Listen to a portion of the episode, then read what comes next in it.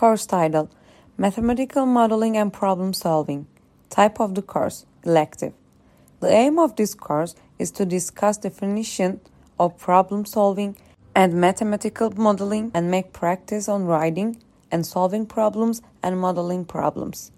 The content of the course is as follows Definition and samples of mathematical modeling problems, problem solving and problem solving strategies, historical development of mathematical modeling, mathematical modeling problems for middle school and high school students, applications of problem solving and mathematical modeling problems.